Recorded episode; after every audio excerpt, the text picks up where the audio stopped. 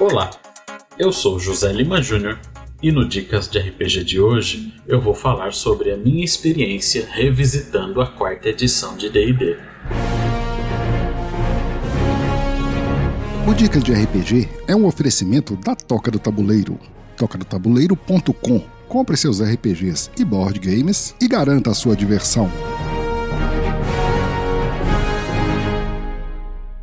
Independente de opiniões pessoais, essa edição lançada em 2008 é sem dúvida a mais controversa. Talvez por sofrer tantas comparações em relação às duas, entre aspas aí, edições anteriores, a terceira edição lançada em 2000 e a 3.5 lançada em 2003. Todas as modificações e inovações na maneira de se ver o DD não foram suficientes para empolgar os jogadores que estavam ah, vidrados numa edição tão viral como foi Natal da Terceira, que também trouxe sangue novo para Dungeons and Dragons, mas que ainda carregou muito do AD&D, agradando certamente os mais conservadores.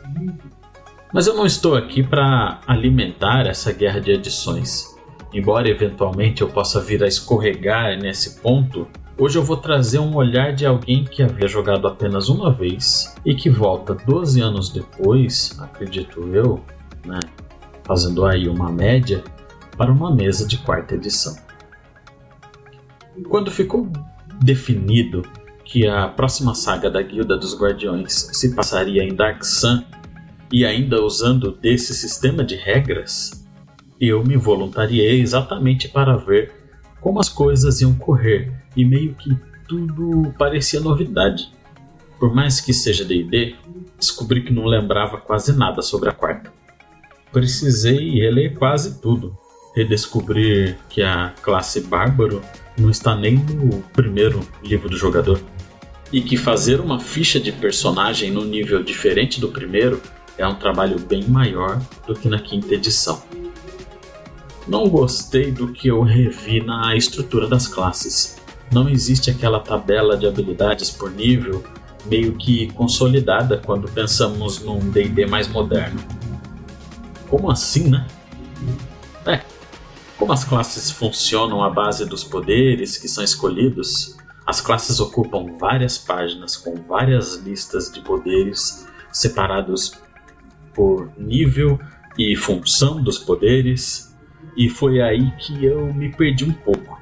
Porque mesmo jogando com um bárbaro, né, o Crash, o meu personagem na Guilda dos Guardiões, tive a impressão que estava jogando com um mago, escolhendo magias e anotando efeitos diversificados. E isso não é chato, não. É legal. Mas em partes. Deu para entender? Porque assim, ó. Entendo que acúmulo de regras deixa o jogo mais truncado e difícil de fluir, sem que haja na mesa jogadores mais experientes. Só que isso é uma questão de gosto, pura e simplesmente porque na prática o combate fluiu, cheio de mais dois para cá e menos dois para lá, mas fluiu. E algo que essa edição teve de sucesso absurdo foi com o equilíbrio das classes. Isso é perfeito. Nada mais cansativo do que na terceira edição você, com seu pobre guerreiro, ter que sentar e esperar o turno imenso da sua colega conjuradora, que provavelmente vai estar lá resolvendo tudo sozinha. Aqui, o turno de todo mundo pode ser imenso. é. O que também percebo de positivo ao reler o livro é a presença de alguns conceitos ainda em construção que foram utilizados na quinta edição e de certa forma no Pathfinder 2. Mas isso é muita polêmica para o meu gosto e eu vou voltar para o tema. Para quem gosta de customização, esse jogo é ideal, pois a todo momento você recebe uma opção de impactar de alguma forma a evolução do personagem. Mas o que eu levei para o coração de verdade e usei como inspiração até para as minhas criações é uma ideia do combate que é fazer o uso dos lacaios, os minions em inglês, que são inimigos que, por mais ameaçadores que pareçam, pode cair com apenas um ataque, pois possuem um ponto de vida. E isso dá uma imagem poderosa ao personagem, ao campo de batalha que fica repleto de inimigos derrotados. E como diz muito bem nosso querido Matheus Herbst, em seu vídeo chamado O que tem de bom em Dungeons and Dragons, quarta edição, abre aspas. Esse é um jogo que quando você for jogar, se você for jogar, precisa ter em mente que ele é para fantasia épica, heróica, aventureira, é ação. Eu vou deixar o link desse vídeo aqui na descrição, tá? Fica tranquilo.